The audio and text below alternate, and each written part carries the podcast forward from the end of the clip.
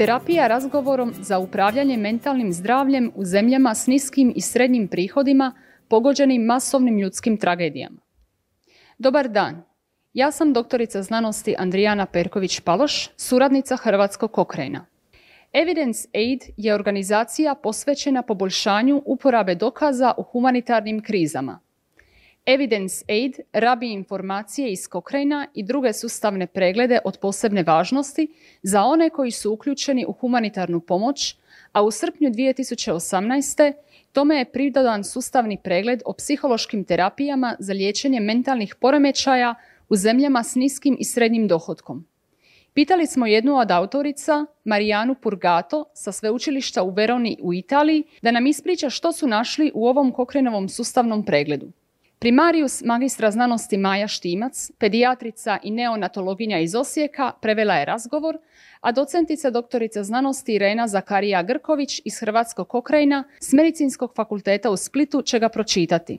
Bez obzira izazivaju li humanitarnu krizu, prirodne opasnosti ili drugi događaji, ljudi pogođeni njom u zemljama s niskim i srednjim prihodima izloženi su mnogim stresorima koji ih čine ranjivijima za mentalne poremećaje, uključujući posttraumatski stresni poremećaj, veliku depresiju i anksioznost. Također su više izloženi riziku drugih negativnih psiholoških ishoda.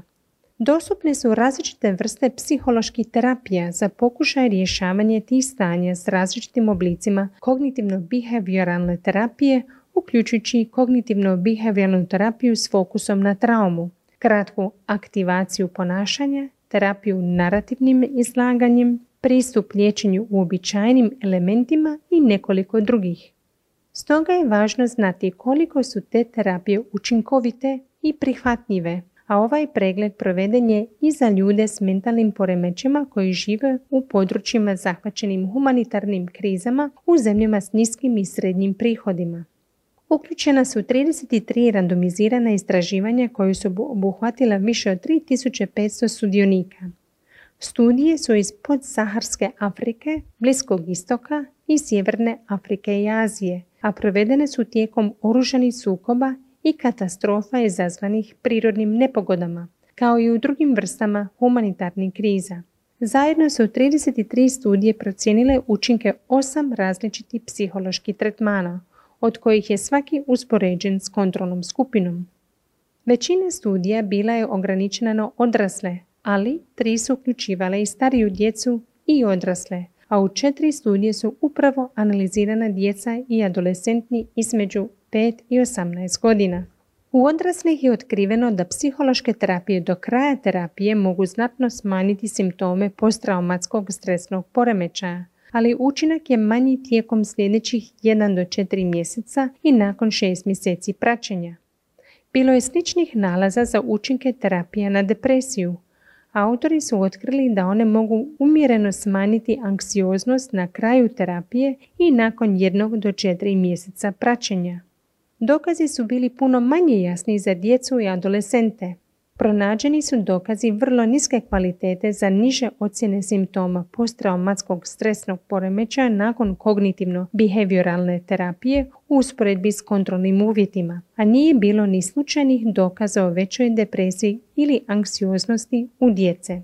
Ukratko, Ovaj susadni pregled podržava pristup pružanja psiholoških terapija populacijama pogođenim humanitarnim krizama. Iako niti jedna od uključenih studija nije promatrala učinkovitost ili prihvatljivost tih terapija za simptome depresije i anksioznosti nakon šest mjeseci, a većina podataka dolazi iz istraživanje odraslih.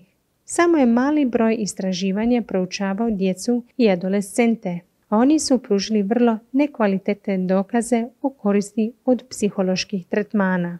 Ako biste željeli saznati više o vrstama liječenja i o ispitanicima u studijama u ovom sustavnom pregledu, cjeloviti rad možete pronaći na mrežnoj stranici cochranelibrary.com uz jednostavno pretraživanje psiholoških terapije i humanitarne krize. A ako želite pristupiti većoj zbirci sustavnih pregleda Evidence Aida relevantnih za humanitarne krize, one su dostupne na www.evidenceaid.org.